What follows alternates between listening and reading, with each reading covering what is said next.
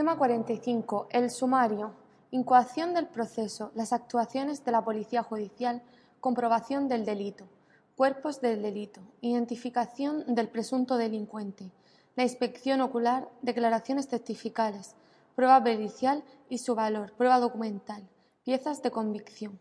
La legislación aplicable son los artículos 459 a 485 de la Ley CRIM y el Real Decreto 2783-1976 de 15 de octubre sobre conservación y destino de piezas de convicción y la Ley Orgánica 19-94 del 23 de diciembre de protección a peritos y testigos en causas criminales. Primera parte del tema 45. El sumario en coacción del proceso. La definición. La Ley de Enjuiciamiento Criminal lo define eh, de la siguiente manera en su artículo 299. Constituye el sumario las actuaciones encaminadas a preparar el juicio y practicadas para averiguar y hacer constar la perpetración de los delitos con todas las circunstancias que puedan influir en su calificación y la culpabilidad de los delincuentes, asegurando sus personas y las responsabilidades pecuniarias de los mismos. De aquí se desprende que son tres las finalidades del sumario. Primero, averiguar y hacer constar, mediante los documentos necesarios, actas, declaraciones, resoluciones, etc. Y la aportación de piezas de convicción si se cometió o no un delito y determinación de su autor. Y segundo, la, la preparación del juicio oral, acto fundamental en el proceso penal. Tercera finalidad es asegurar las personas de los culpables y las responsabilidades civiles y penales. los fines de la instrucción. En cuanto a los fines de la instrucción, están comprendidos en la definición del sumario que en el artículo 199 de la ley.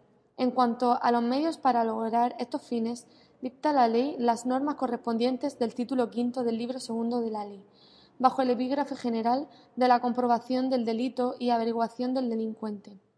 Formalmente, los jueces instruyen el sumario asistidos y bajo la fe del secretario, requiriendo el auxilio de la policía judicial, y de los médicos forenses, así como de los peritos que fueren convenientes, convenientes, practicando por sí o por delegación expresa en los juzgados de paz, que de ellos dependan las actuaciones que hubieren de practicarse dentro de su partido judicial, pero en lugar distinto a la sede del juzgado, y si los hechos son de gravedad, no hará uso de esta delegación e intervendrá personalmente. La incoacción. Se llaman formas de incoación a los medios que se utilizan para la iniciación de un, eh, de un, proceso penal como consecuencia de un hecho que tiene o puede tener características de delito. Estas formas y medios son la denuncia, la querella, la incoación de oficio y el atestado policial que han sido objeto de estudio. La incoación de sumario se acuerda por medio de auto, que lleva el nombre de auto de incoación. De manera general, salvo si fuere competencia de un juzgado de violencia sobre la mujer, dispone el artículo 303 que la formación del sumario ya empiece, de oficio, ya instancia de parte, corresponderá a los jueces de instrucción por los delitos que se, eh, que se, dentro de su que se cometan dentro de su partido o demarcación respectiva y, en su defecto, a los demás de la misma ciudad o población, cuando en ellas hubiere más de uno, y a prevención de ellos o por su delegación de los jueces de paz. Es decir, en nota aclarativa, los jueces de paz solo actúan por prevención o por delegación. Importante que cuando se incue un sumario, el LAG lo pondrá en conocimiento inmediatamente del fiscal de la respectiva audiencia y dentro del plazo de dos días dará parte a su presidente de la audiencia. Nota aclarativa. Los delitos de menos de nueve años son de procedimiento abreviado y los de más de nueve años sumario de un procedimiento ordinario. Pero cuando hay un delito con pena de seis a doce años, que está ahí entre nueve, eh, se tramitará por el más grave. Es decir, que el Código Penal dice que entre la pena de menos grave y más grave se tramita por la de más grave, es decir, por la, de, por la grave, que es la de más de nueve años. Eh, pero ojo, pero para elegir entre leve y menos leve se elegirá eh, la leve, se tramitará como leve. Los jueces de paz darán cuenta inmediata de la prevención de diligencias al juez de instrucción que corresponda. Se incoa sumario cuando el hecho, por sus caracteres, que claramente comprendido entre los delitos castigados con penas de privación de libertad, superior a nueve años, salvo que corresponda su enjuiciamiento al tribunal del jurado o se haya cometido por un menor. Cuando, los, eh, cuando de los términos de la denuncia o de la relación circunstanciada del hecho en la querella, así como cuando cualquier actuación procesal resulte contra persona o personas determinadas la imputación de un delito, cuyo enjuiciamiento venga atribuido al tribunal del jurado, procederá el juez a la incoación del procedimiento previsto en su ley reguladora, en el que, en la forma que en ella se establece, se podrá inmediatamente aquella imputación en conocimiento de los presuntamente inculpados.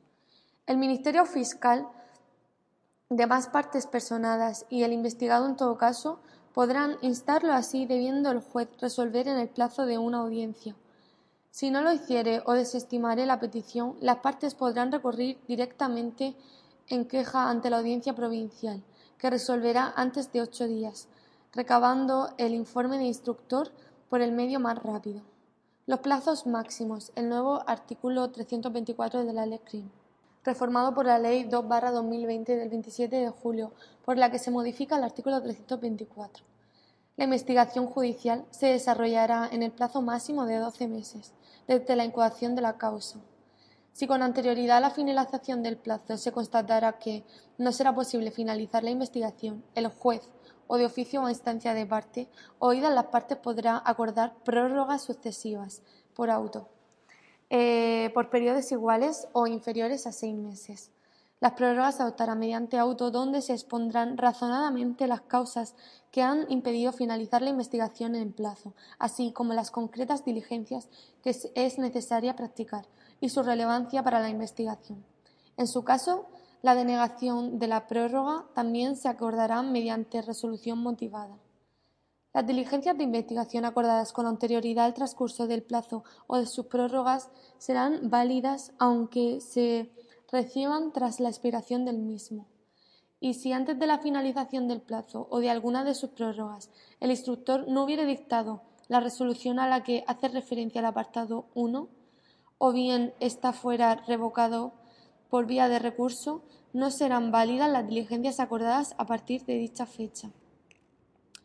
El juez concluirá la instrucción cuando entienda que la eh, que ha cumplido su finalidad. Transcurrido el plazo máximo o sus prórrogas, el instructor dictará auto de conclusión de sumario o, en el procedimiento abreviado, la resolución que proceda. Notas generales del sumario. Son notas generales que caracterizan la instrucción de sumarios en la ley Primero, eh, que las diligencias del sumario serán reservadas y no tendrán carácter público hasta que se abra el juicio oral, con las excepciones determinadas legalmente. Segundo, el abogado o procurador de cualquiera de las partes que revelare indebidamente el contenido del sumario será corregido con multa de 500 a 10.000 euros. En la misma multa incurrirá cualquier otra persona que, no siendo funcionario público, cometa la misma falta.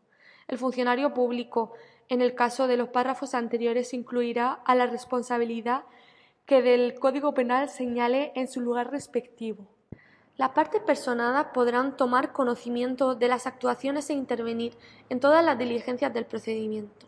Es importante y de examen que, no obstante, si el delito fuere público, podrá el juez de instrucción, a propuesta del Ministerio Fiscal de cualquiera de las partes personadas o de oficio, declararlo mediante auto total o parcialmente secreto para todas las partes personadas, por tiempo no superior a un mes cuando resulte necesario para dos cosas, o evitar un riesgo grave para la vida, libertad o integridad física de otra persona, o para prevenir una situación que pueda comprometer de forma grave el resultado de la investigación o del proceso.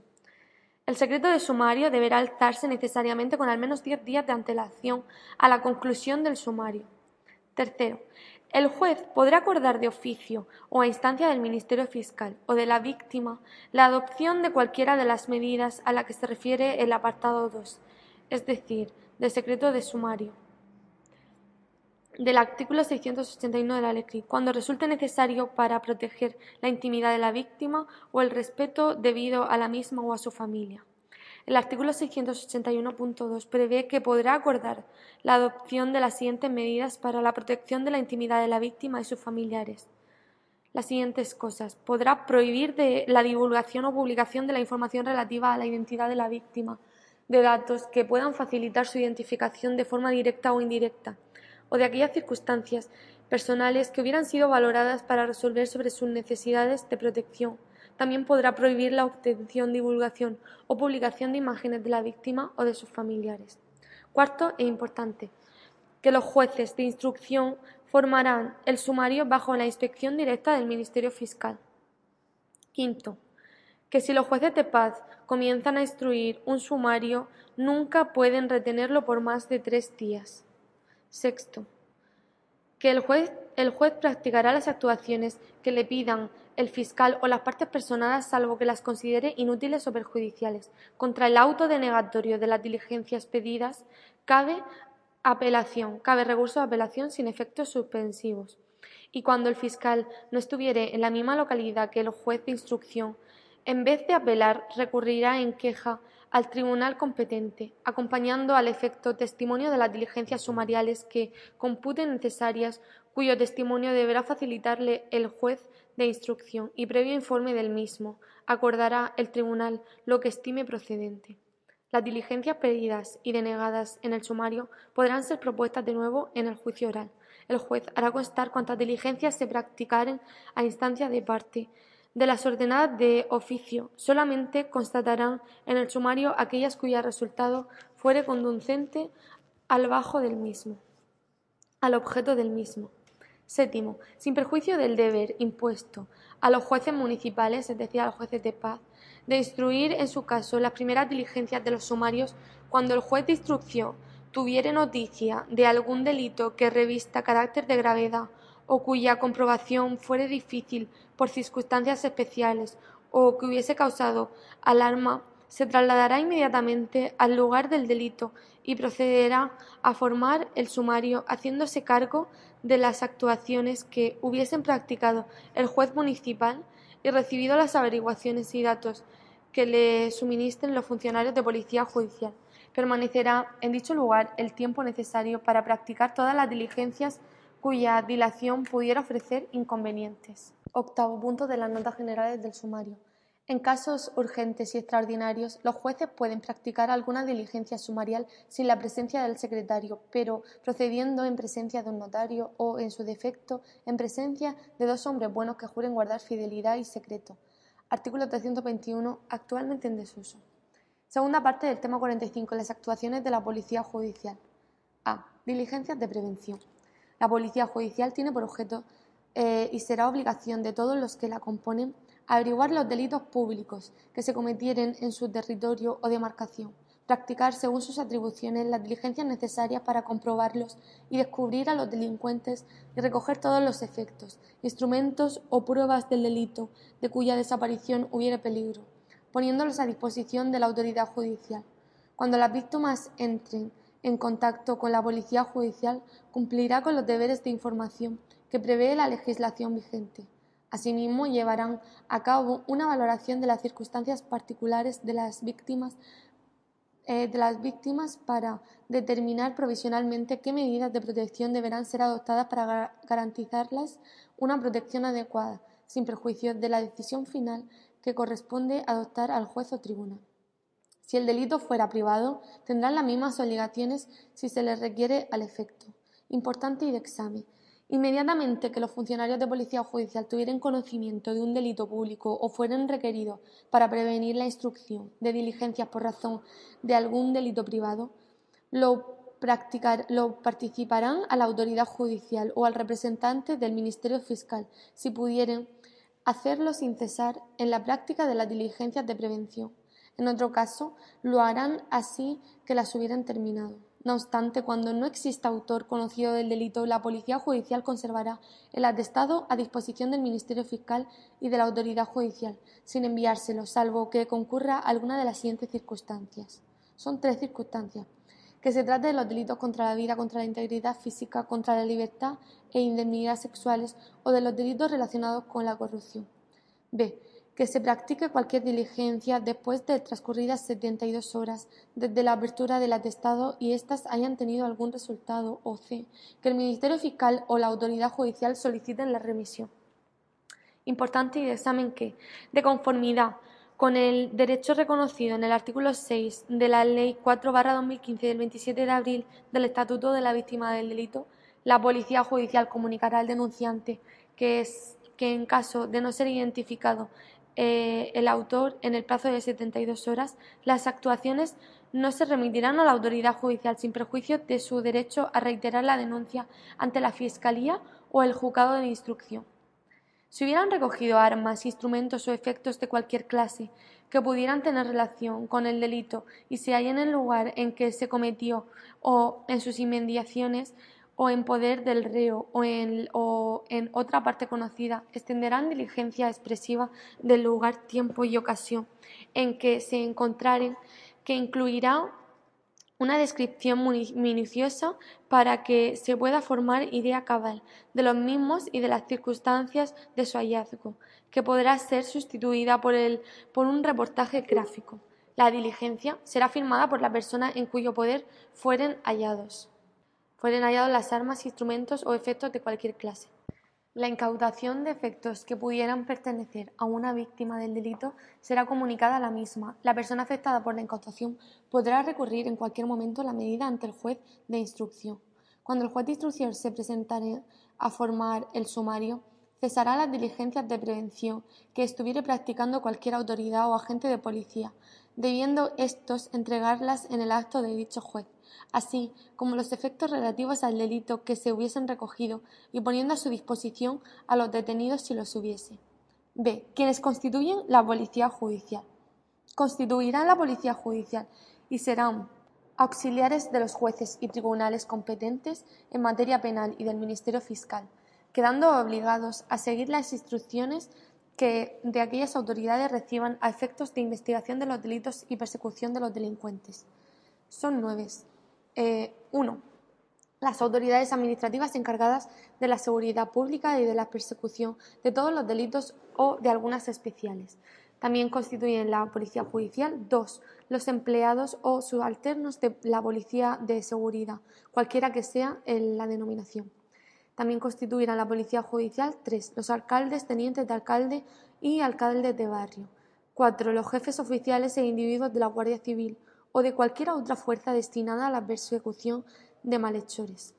Eh, constituirán policía judicial cinco los serenos, celadores y cualesquiera otros agentes municipales de policía urbana. Sexto, los guardas de montes, campos y sembrados, jurados y confirmados por Administración.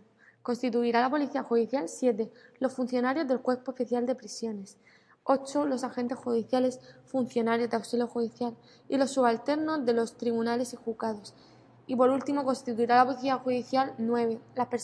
el personal dependiente de la Jefatura Central de Tráfico y encargado de la investigación técnica de los accidentes. C. Cumplimiento de órdenes. El funcionario de Policía Judicial que por cualquier causa no pueda cumplir el requerimiento o la orden que hubiese recibido, lo pondrá inmediatamente en conocimiento de que haya hecho el requerimiento o dado la orden para que provea de otro modo a su ejecución. Si la causa no fuere legítima, el que hubiese dado la orden o hecho el requerimiento lo pondrá en conocimiento del superior jerárquico del que se excuse para que le corrija disciplinariamente, a no ser que hubiera incurrido en mayor responsabilidad. Nota aclarativa, es decir, si el juez ordena a un funcionario de policía o judicial que realice una determinada actuación y éste no la realiza y la excusa no es válida, el juez lo pondrá en conocimiento del superior del funcionario de policía judicial para que lo corrija disciplinariamente. D. Atestado. Los funcionarios de policía judicial extenderán un atestado de las diligencias que practiquen en el cual especificarán con la mayor exactitud los hechos por ellos averiguados insertando las declaraciones e informes recibidos y anotando todas las circunstancias que hubiesen observado y pudiesen ser prueba o indicio del delito. El atestado será firmado por el que lo haya extendido y si usare el sello lo estampará con su rúbrica en todas las hojas. Las personas presentes, peritos y testigos que hubieren intervenido en las diligencias relacionadas en el atestado serán invitadas a firmarlo en la parte a ellos referente. Si no lo hicieren, se expresará eh, la razón. Si no pudiere redactar el atestado el funcionario o quien correspondiese hacerlo, em, se sustituirá por, por, una relación verbal circunstanciada que reducirá a escrito de un modo fehaciente el funcionario del Ministerio Fiscal. El juez de instrucción o el de paz a quien deba presentarse el atestado, manifestándose el motivo de no haberse redactado en la forma ordinaria, los atestados que redactaren y las manifestaciones que hicieren los funcionarios de policía judicial a consecuencia de las averiguaciones que hubiesen practicado se considerarán denuncias para los efectos legales. Las demás declaraciones que presentaren mm, deberán ser firmadas y tendrán el valor de declaraciones certificales en cuanto se refieran a hechos de conocimiento propio. En ningún caso los funcionarios de policía judicial podrán dejar transcurrir más de 24 horas sin dar conocimiento a la autoridad judicial o al Ministerio Fiscal de las diligencias que hubieran practicado, salvo en el supuesto de fuerza mayor o como regla general cuando no exista autor conocido. Los que infrinjan, esta disposición serán corregidos disciplinariamente con multa si la omisión no mereciere la calificación de delito y al propio tiempo será considerada dicha infracción como falta grave la primera vez y como falta muy grave de las siguientes. Los que, sin exceder el tiempo de las 24 horas, demorasen más de lo necesario en dar conocimiento, serán corregidos disciplinariamente con una multa y, además, esta infracción constituirá, a efectos del expediente personal del interesado, falta leve la primera vez, grave las dos siguientes y muy grave las restantes. Cuando hubiere practicado diligencias de orden o requerimiento de la autoridad judicial o del Ministerio Fiscal, comunicarán el resultado obtenido los plazos que se hubiesen fijado. Tercera parte del tema 45. Eh, Comprobación del delito, eh, cuerpo del delito, identificación del presunto delincuente y la inspección ocular. Eh, recordar que la comprobación del delito se hace en la fase de sumario. La ley de enjuiciamiento criminal en sus artículos 334-367, recoge varias actuaciones que agrupa bajo esta rúbrica. Aunque estas actuaciones están reguladas dentro del sumario, algunos de los delincuentes se tramitarán por el procedimiento abreviado o por el jurado. Primero, en los momentos siguientes a la comisión de un delito, el juez ordenará recoger las armas, instrumentos o efectos de cualquier clase que puedan tener relación con el delito y se hallen en el lugar en que éste se cometió o en sus inmediaciones o en poder del acusado o de otra parte conocida. El secretario judicial extenderá la diligencia expresiva del lugar, tiempo y ocasión en que se encontraren, las, se encontraren descubriéndolos minuciosamente para que se pueda formar idea cabal de los mismos y de las circunstancias de su hallazgo, la diligencia será firmada por la persona en cuyo poder fueren hallados, notificándose a la misma el auto en que se manden recogerlos. La persona afectada por la incuetación podrá recurrir en cualquier momento la medida ante el juez de instrucción. Este recurso no requerirá de la intervención de abogado cuando sea presentado por terceras personas diferentes del investigado, el recurso se entenderá interpuesto cuando la persona afectada por la medida o un familiar suyo mayor de edad hubieran expresado su disconformidad en el momento de la misma. Los efectos de que pertenecieran a la víctima del delito serán restituidos inmediatamente a la misma, salvo que excepcionalmente debieran ser conservados como medio de prueba o para la práctica de otras diligencias y sin perjuicio de su restitución tan pronto resulte posible. Los efectos serán también restituidos inmediatamente cuando deban ser conservados como medio de prueba o para la práctica de otras diligencias, pero su, conservación pueda garantizarse imponiendo al propietario el deber de mantenerlos a disposición del juez o tribunal. La víctima podrá, en todo caso, recurrir a esta decisión conforme a lo antedicho. Siendo habida la persona o cosa objeto del delito, se describirá detalladamente su estado y circunstancias que tuvieran relación con el hecho punible.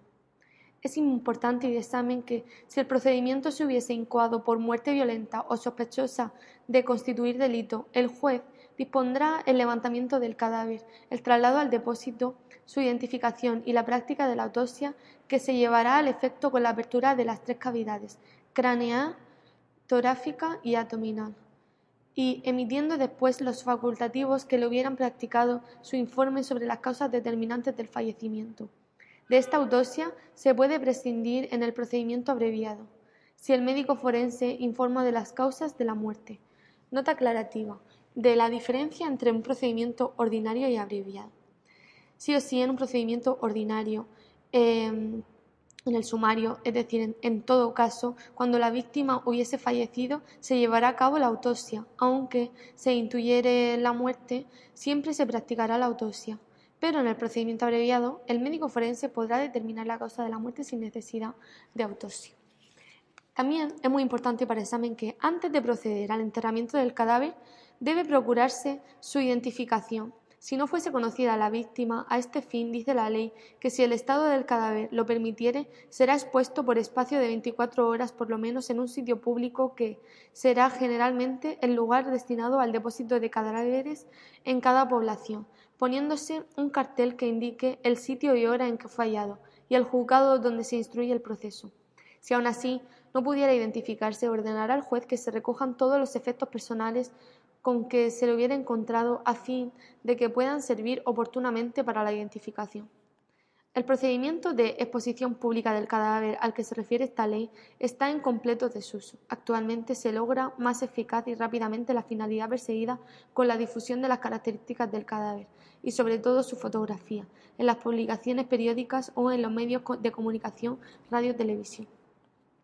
Si por tratarse de delito de falsificación cometida en documentos o efectos existentes en dependencias de las administraciones públicas hubiera imprescindible necesidad de tenerlos a la vista para su reconocimiento pericial y examen por su parte del juez o tribunal, el secretario judicial los reclamará a las correspondientes autoridades sin perjuicio de devolverlos a los respectivos centros oficiales después de determinar la causa. Importante y de examen que, cuando se trate de envenenamientos, heridas u otras lesiones, la asistencia facultativa del paciente es función del médico forense, que en todo caso conserva la vigilancia e inspección en el caso de que la asistencia la realice otro médico, dando además partes de su estado en los periodos en que se señale. Los análisis que exijan la, sustanciación eh, de los presos penales eh, se realizarán actualmente por el Instituto de Toxicología según el artículo 505 de la Ley Orgánica del Poder Judicial. Sexto, importante que en los delitos contra el patrimonio, robos, hurtos, estafas, etc., se acreditará la, la persistencia de las cosas robadas, hurtadas o estafadas, si no hubiera testigos presenciales del hecho se recibirá información sobre los antecedentes del que se presentare como agraviado y sobre todas las circunstancias que ofrecieran indicios de poseer las cosas al tiempo de cometerse el delito. Nota aclarativa. Una diferencia importante en el procedimiento ordinario es necesario acreditar la persistencia de las cosas probadas, pero en el abreviado no será necesario acreditar la persistencia de la cosa. Cuando para la calificación del delito o para sus circunstancias fuere necesario estimar el valor de la cosa que hubiera sido su objeto o el importe del perjuicio causado que hubiera podido causarse, el juez oirá sobre ello al dueño o perjudicado y acordará después el reconocimiento pericial. El LAG facilitará a los peritos nombrados las cosas y elementos directos de apreciación sobre que hubiera de recaer el informe. Si tales efectos no estuvieran a disposición del órgano judicial, el LAG se le suministrará los datos oportunos que se pudieran reunir, a fin de que, en tal caso, llegará la tasación y regulación de perjuicios de un modo prudente, con arreglo a los datos suministrados. Muy importante que la valoración de las mercancías sustraídas en establecimientos comerciales se fijará atendiendo a su precio de venta al público. En ningún caso el juez admitirá durante el sumario reclamaciones ni tercerías que tengan por objeto la devolución de los efectos que constituyan el cuerpo del delito. De la identificación del presunto delincuente. Cuando se dirija un procedimiento contra una persona, ésta deberá ser reconocida judicialmente. Si el juez instructor, los acusadores o el mismo inculpado considera necesaria esta diligencia con objeto de identificar al presunto delincuente. la identificación del reconocimiento en la diligencia del reconocimiento en rueda. Se practicará poniendo a la vista del que hubiere de verificarlo la persona que haya de ser reconocida, haciéndola comparecer en unión con otras, con otras circunstancias exteriores semejantes y a presencia de todas ellas, o generalmente desde un punto que no pueda ser visto según el juez considere más conveniente. El que deba practicar el reconocimiento manifestará si se encuentra en la rueda la persona a quien hubiere hecho referencia en su declaración. Cuando fueren varios los que hayan de reconocer a una persona dicha diligencia, se practicará separadamente con cada uno de ellos sin que puedan comunicarse entre sí hasta que se haya realizado el último reconocimiento. Pero cuando fueren varios los que hubieren de ser reconocidos por una misma persona, podrá hacerse el reconocimiento de todos en un solo acto. Si se originare alguna duda sobre la identidad del procesado, se procurará acreditar esta por cuantos medios fueren convenientes. El juez hará constar minuciosamente las señas personales del procesado a fin de probar su identidad. Para acreditar la edad del procesado y comprobar la identidad de su persona, el secretario judicial traerá al sumario certificación de su inscripción de nacimiento en el registro civil o de su partida de bautismo si no estuviera inscrito en el registro civil. Y en su defecto de lo anterior, se prestará informe por los médicos forenses acerca de su edad. No obstante, cuando no ofreciere duda la identidad del procesado, ni que es mayor de edad se podrá prescindir de dichas justificaciones si su práctica pudiera ofrecer dificultad y dilaciones extraordinarias. Es importante que, si el juez instructor lo considera conveniente, podrá pedir informes de conducta sobre el procesado a las alcaldías y a la policía, debiendo ser dichosos, dichos informes eh, fundados, salvo causa que lo impida. Asimismo, podrá recibir declaración acerca de su conducta a las personas que por su relación con él mismo pudiere ilustrarle. Nota, calativa. En el procedimiento ordinario, cuando el juez lo considere conveniente, se pedirán los informes de conducta, pero en el abreviado eh, se pedirá mm, cuando, el juez lo considere imprescindible. Se pedirán informes de conducta. Procedimiento abreviado conveniente, procedimiento no, procedimiento ordinario. Eh, conveniente y procedimiento abreviado imprescindible. Además, se traerán a la causa los antecedentes penales que pudieran tener presunto culpable. Esta misma información también se recibirá cuando el juez apreciase en el procesado indicios de enajenación mental, sin perjuicio de someterlo inmediatamente a la observación de los médicos forenses. Si la denuncia sobreviniera después del, del cometido delito concluso que sea el sumario, se mandará archivar la causa hasta que el procesado recobre la salud, disponiéndose respecto del procesado lo que el Código Penal percibe para los que ejecutan la causa en estado de demencia. De la declaración de los procesados. Dispone la ley mm, CRIM que el juez de instrucción, bien de oficio o instancia del Ministerio Fiscal o del querellante particular, hará que los procesados presten cuantas declaraciones consideren convenientes para la averiguación de los hechos. Importantísimo que eh, si el procesado estuviera detenido, se le recibirá la primera declaración dentro del término de 24 horas, cuyo plazo podrá prorrogarse por otras 48 horas si mediara causa grave, la cual se expresará en la providencia en la que se acuerde, es decir, la indagatoria por providencia. Las declaraciones del, procesado se determinan técnicamente indagatorias, si bien se da el nombre de la indagatoria a la primera que preste después de dictar el auto de procesamiento y ampliación de la indagatoria a las otras posteriores.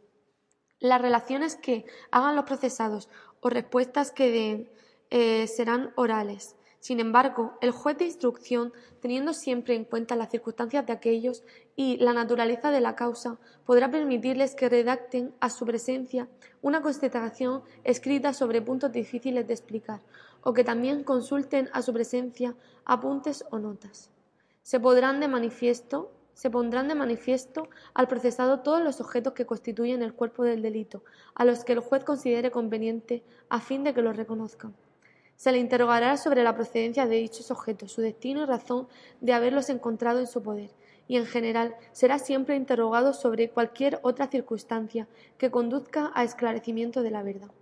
El juez podrá ordenar al procesado, pero sin emplear ningún género de coacción, que escriba a su presencia algunas palabras o frases cuando esta medida la considere útil para desvanecer las dudas que surjan sobre la, legitimidad de un escrito que se atribuya.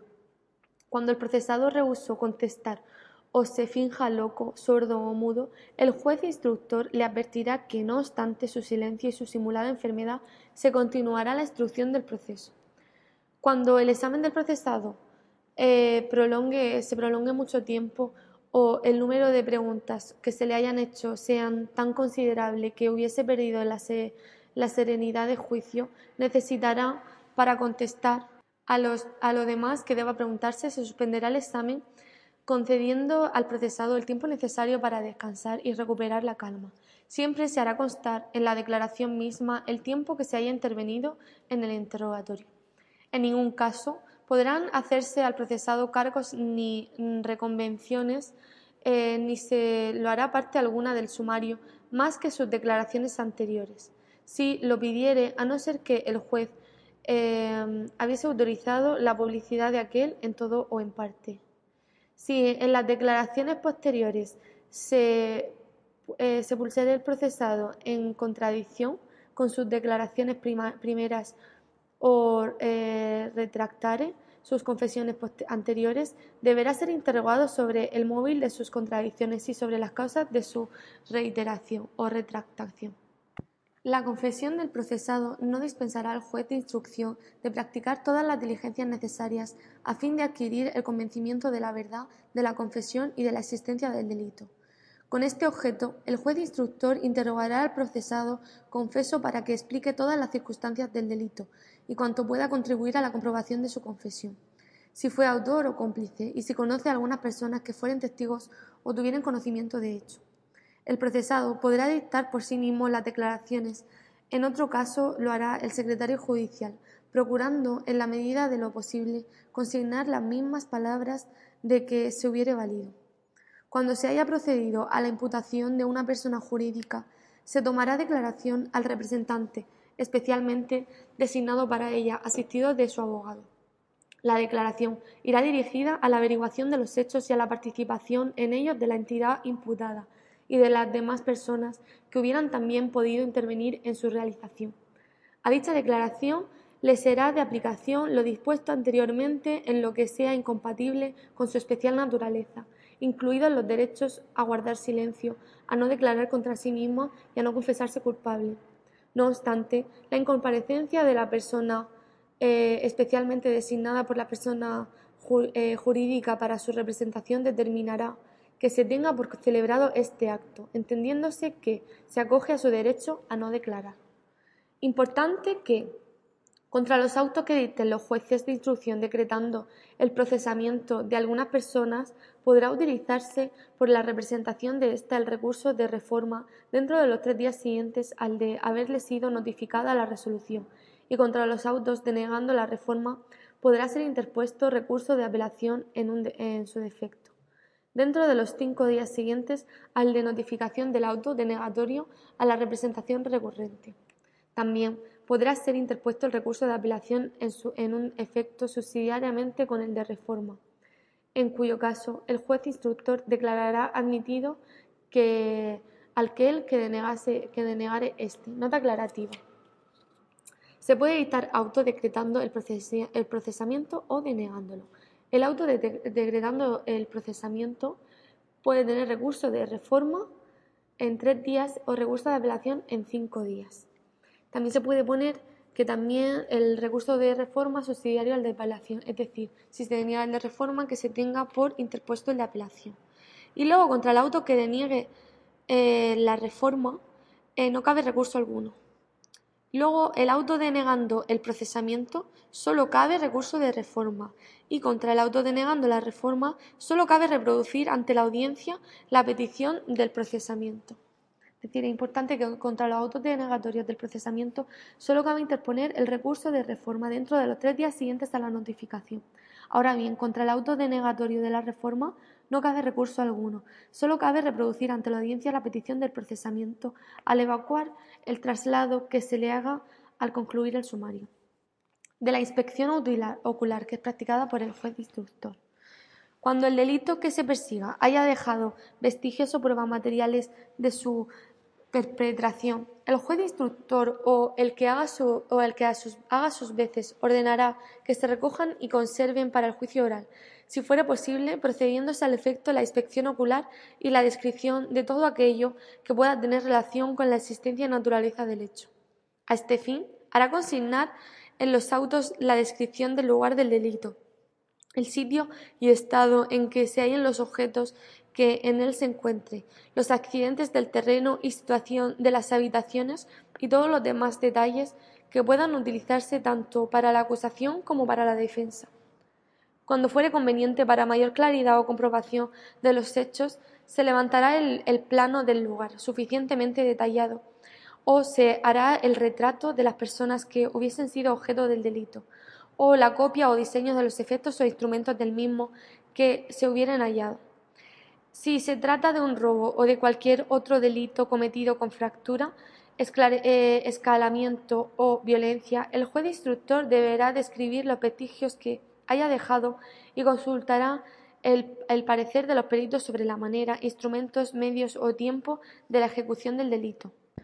Para llevar a efecto lo dispuesto en los extremos anteriores, podrá ordenar el juez instructor que no se ausenten durante la diligencia de descripción las personas que hubieran sido halladas en el lugar del delito y que comparezcan además inmediatamente las que se encontraran en cualquier otro sitio próximo, recibiendo a todos separadamente la oportuna declaración. Cuando no haya quedado huellas o vestigios del delito que hubiese dado ocasión al sumario, el juez instructor averiguará y hará constar, siendo posible, si la desaparición de las pruebas materiales ha ocurrido natural, causal o intencionadamente, y las causas de la misma, o los medios que para ello se hubieren empleado, procediendo seguidamente a recoger y consignar en el sumario las pruebas de cualquier clase que se puedan adquirir acerca de la perpetración eh, del delito. Procurará hacer constar por declaraciones de testigos y por los demás medios de comprobación la ejecución del delito y sus circunstancias, así como la persistencia de la cosa, cuando el delito hubiese tenido por objeto la sustracción de la misma.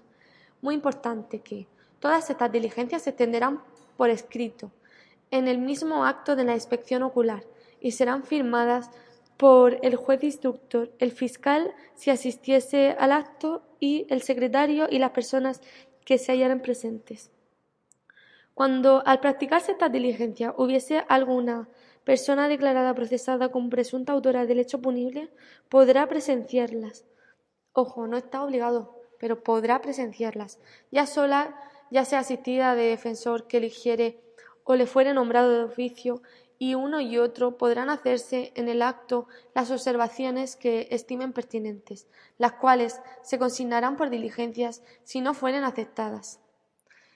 Pueden intervenir en estas diligencias todas las partes personadas. Al efecto, el LAG podrá, en conocimiento del procesado, el acuerdo relativo a la práctica de la diligencia, con la anticipación que permita su índole y no se suspenderá por la falta de comparecencia del procesado o de su defensor. Igual derecho asiste a quien se halle privado de libertad en razón de estas diligencias. La presencia del investigado en la práctica de diligencias de investigado o de prueba anticipada se entenderá en caso de personas jurídicas siempre referidas al representante especialmente designado por la entidad, que podrá asistir acompañado del letrado encargado de la defensa de ésta. La incomparecencia de la persona especialmente designada no impedirá la celebración del acto de investigación o de prueba anticipada que se sustanciará con el abogado defensor. Como variedad de la inspección ocular se practicará frecuentemente la llamada diligencia de reconstrucción del hecho, que se produce cuando el juez se traslada al lugar del hecho e intenta reproducirlo sobre el mismo escenario en que se ejecutó, con asistencia de testigos e inculpados. Esta diligencia no está expresamente regulada en la ley. Parte cuarta del tema 45. De las declaraciones testificales. Obligación de declarar. La ley procesal consagra el principio general de que todos los que residen en el territorio español nacional o extranjeros que no estén impedidos tienen obligación de concurrir al llamamiento judicial para declarar cuando supieran sobre lo que les fuera preguntado, si para ellos son citados con las formalidades prevenidas por la ley. Únicamente se exceptúan eh, de la obligación de declarar el rey y la reina, sus respectivos consortes, el príncipe heredero y los regentes del reino, los agentes diplomáticos en todo caso y el personal de las misiones diplomáticas o sus familiares si lo establecen los tratados. Nota aclarativa como ampliación de personas que están exceptuadas de declarar. Están exentos de declarar los agentes diplomáticos acreditados en España en todo caso y el personal administrativo técnico o de servicio de las misiones diplomáticas así como sus familiares. Los agentes diplomáticos, los funcionarios de misiones diplomáticas y sus familiares serán invitados a prestar su declaración por escrito, remitiéndose eh, al Ministerio de Asuntos Exteriores, por conducto del Ministerio de Justicia. Un interrogatorio que comprenda los extremos que debe contestar a fin de que puedan hacerlo por vía diplomática.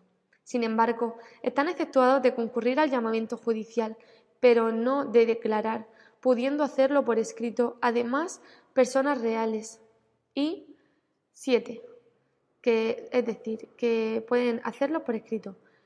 El presidente y los demás miembros del Gobierno. Dos, los presidentes del Congreso, de los diputados y del Senado.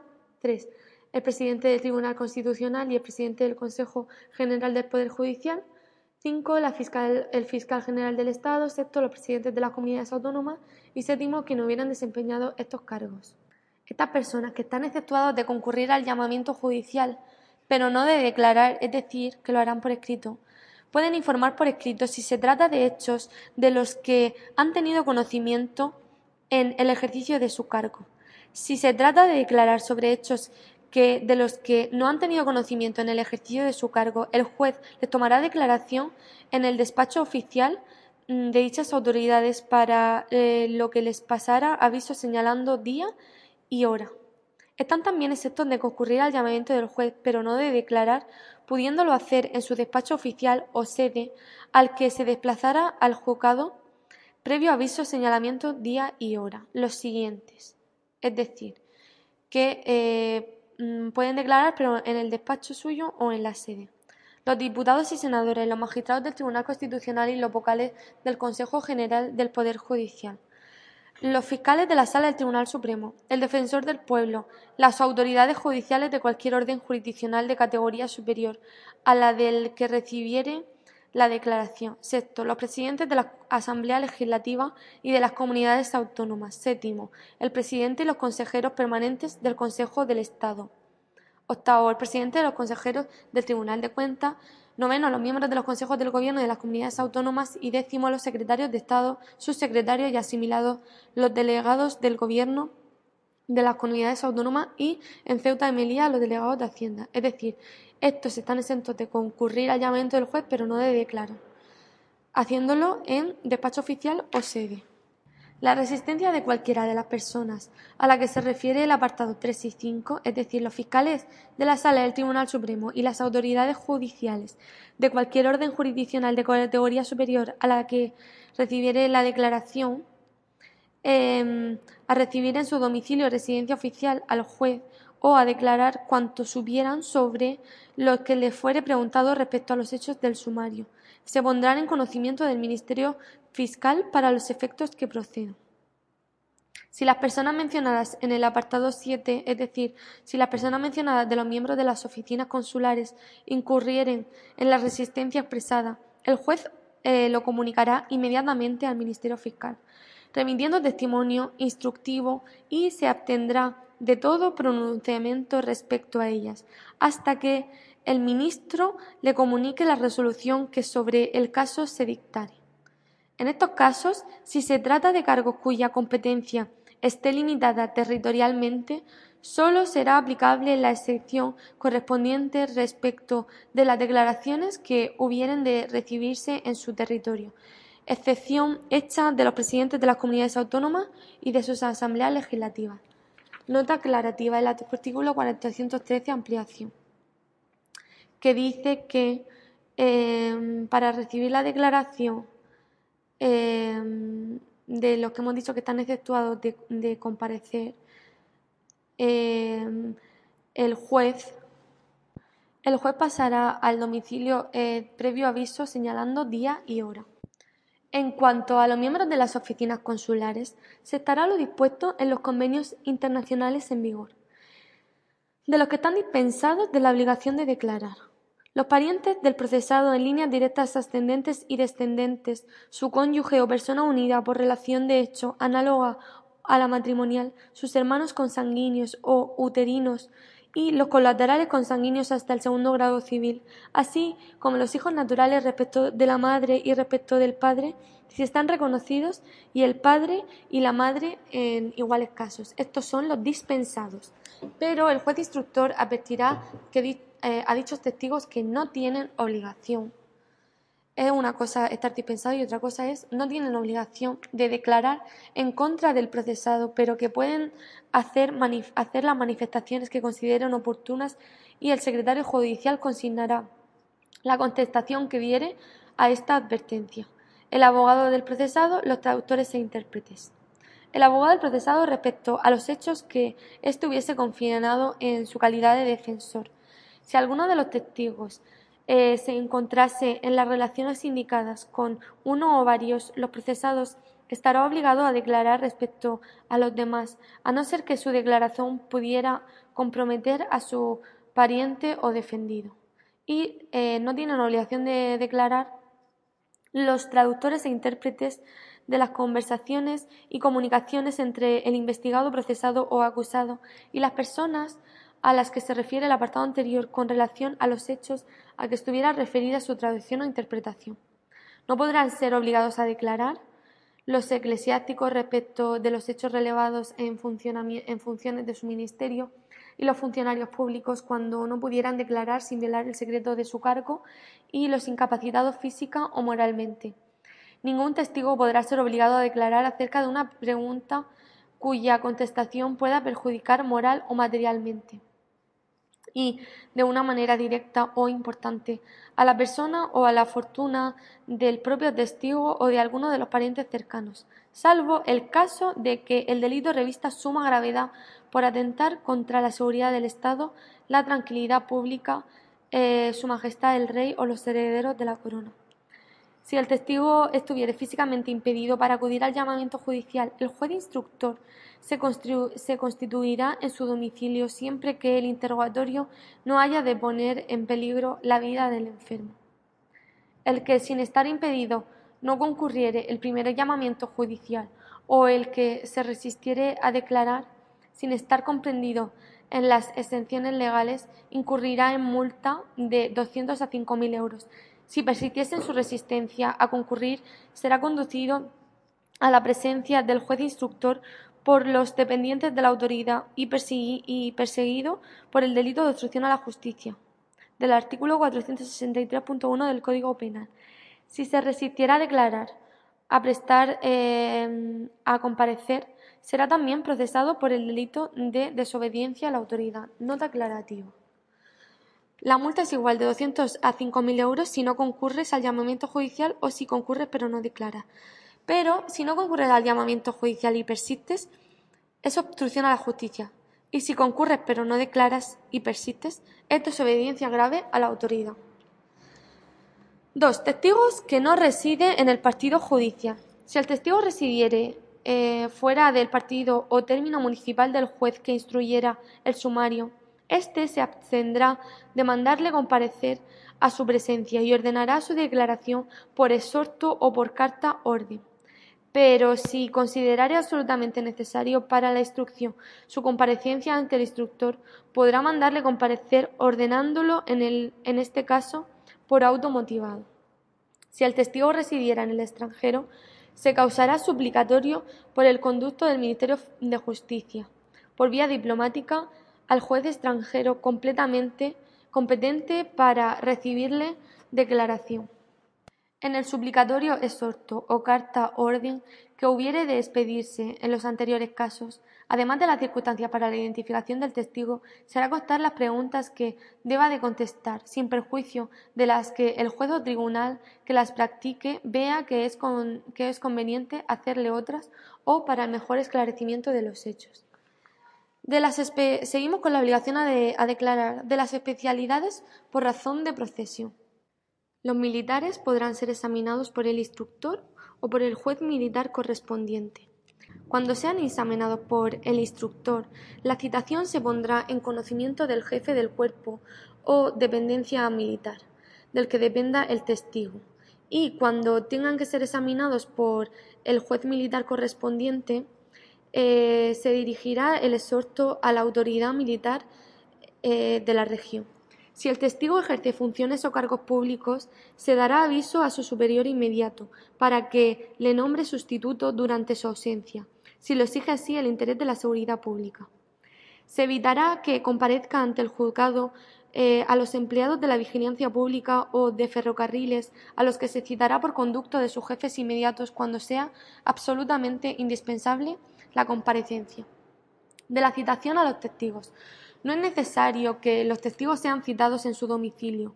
Podrán ser citados personalmente donde fueren habidos y, si su declaración es urgente, se les puede citar verbalmente o constituirse el juez instructor en el domicilio del testigo o en el lugar en que se encuentre para recibirle declaración. El juez instructor podrá habilitar a los agentes de policía para practicar las diligencias de la citación verbal o escrita. Muy importante que, si el testigo no tuviere domicilio conocido, o se ignorare su paradero, el juez instructor ordenará lo conveniente para la averiguación del mismo. En este caso, el secretario judicial se dirigirá a la Policía Judicial, registros oficiales, colegios profesionales, entidad o, o empresas en el que el interesado ejerza su actividad interesando dicha averiguación. De la forma de declaración. Al presentarse a declarar, los testigos entregarán al secretario la copia de la cédula de citación.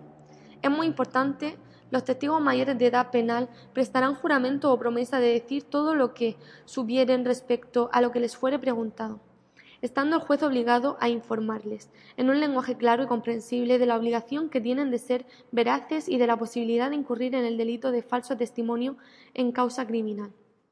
Los testigos que, de acuerdo con lo dispuesto en el Estatuto de la Víctima del Delito, tengan la condición de víctimas del delito, podrán hacerse acompañar por su representante legal y por una persona de su elección durante la práctica de estas diligencias, salvo que en este último caso motivadamente se resuelva lo contrario por el juez de instrucción para garantizar el correcto desarrollo de la misma.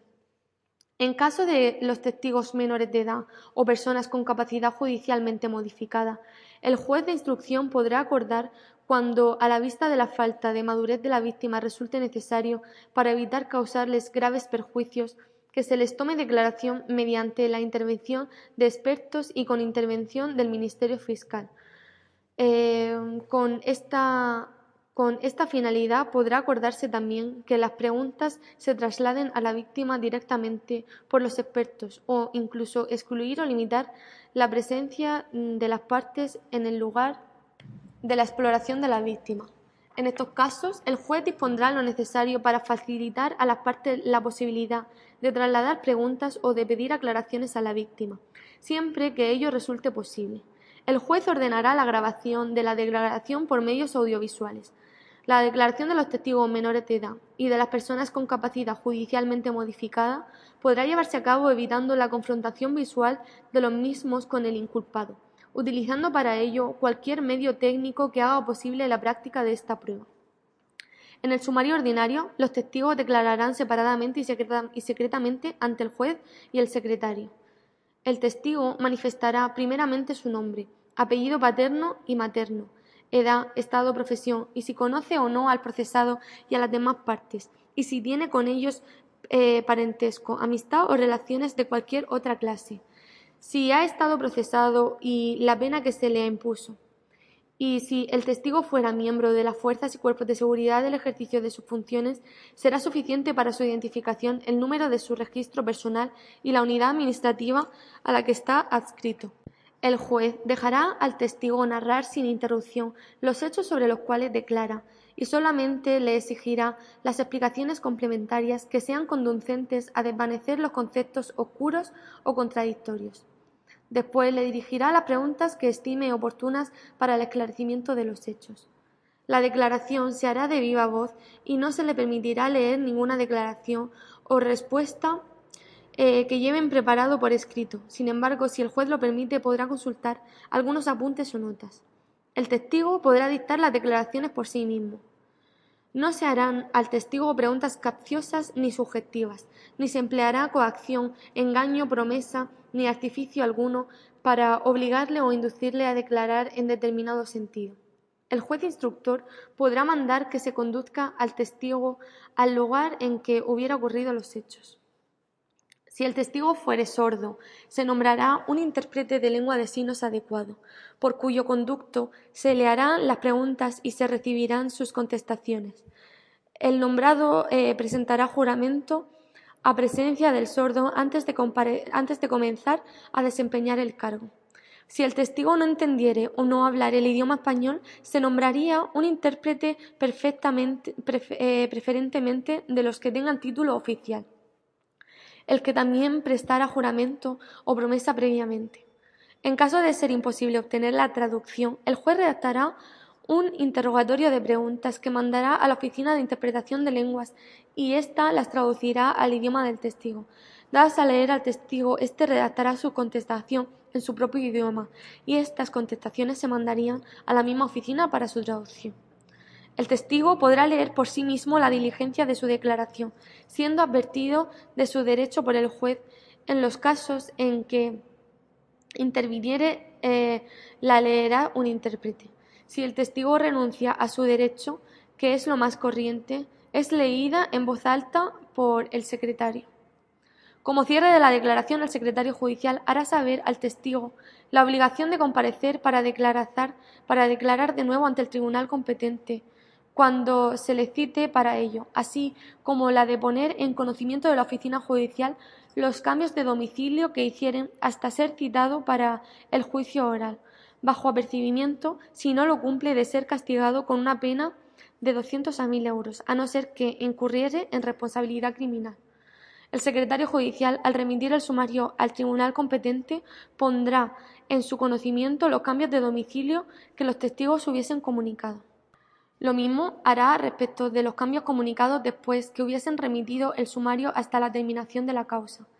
Si el testigo manifestare, al hacerle el antedicho apercibimiento, la imposibilidad de concurrir por haber eh, de ausentarse del territorio nacional y también en el caso en que hubiere motivo racionadamente bastante para temer su muerte o incapacidad física o intelectual antes de la apertura del juicio oral, el juez instructor mandará practicar inmediatamente la declaración, asegurando en todo caso la posibilidad de contradicción de las partes. Para ello, el secretario judicial hará saber al reo que nombre abogado en el término de 24 horas, si aún no lo tuviere, o, de lo contrario, que se le nombrará de oficio para que le aconseje en el acto de recibir la declaración del testigo. Transcurrido dicho término, el juez recibirá juramento y volverá a examinar a éste a presencia del procesado y de su abogado defensor, y a presencia asimismo del fiscal y del querellante, si quisieren asistir al acto, permitiendo a estos hacerle cuantas preguntas eh, repreguntas tengan por conveniente, excepto las que el juez desestime como manifestamente impertinentes. Por el secretario judicial se consignarán las contestaciones a estas preguntas y esta diligencia será firmada por todos los asistentes. Las declaraciones serán firmadas por el juez y por los que en ella hubieren intervenido, si supieren o pudieren hacerlo bajo la fe del secretario que también las autoriza con su firma. En el procedimiento abreviado se establece que cuando el testigo no hablare o entendiere el idioma español, se nombrará un intérprete sin que sea preciso que éste tenga título oficial, debiendo consignar el DNI del declarante.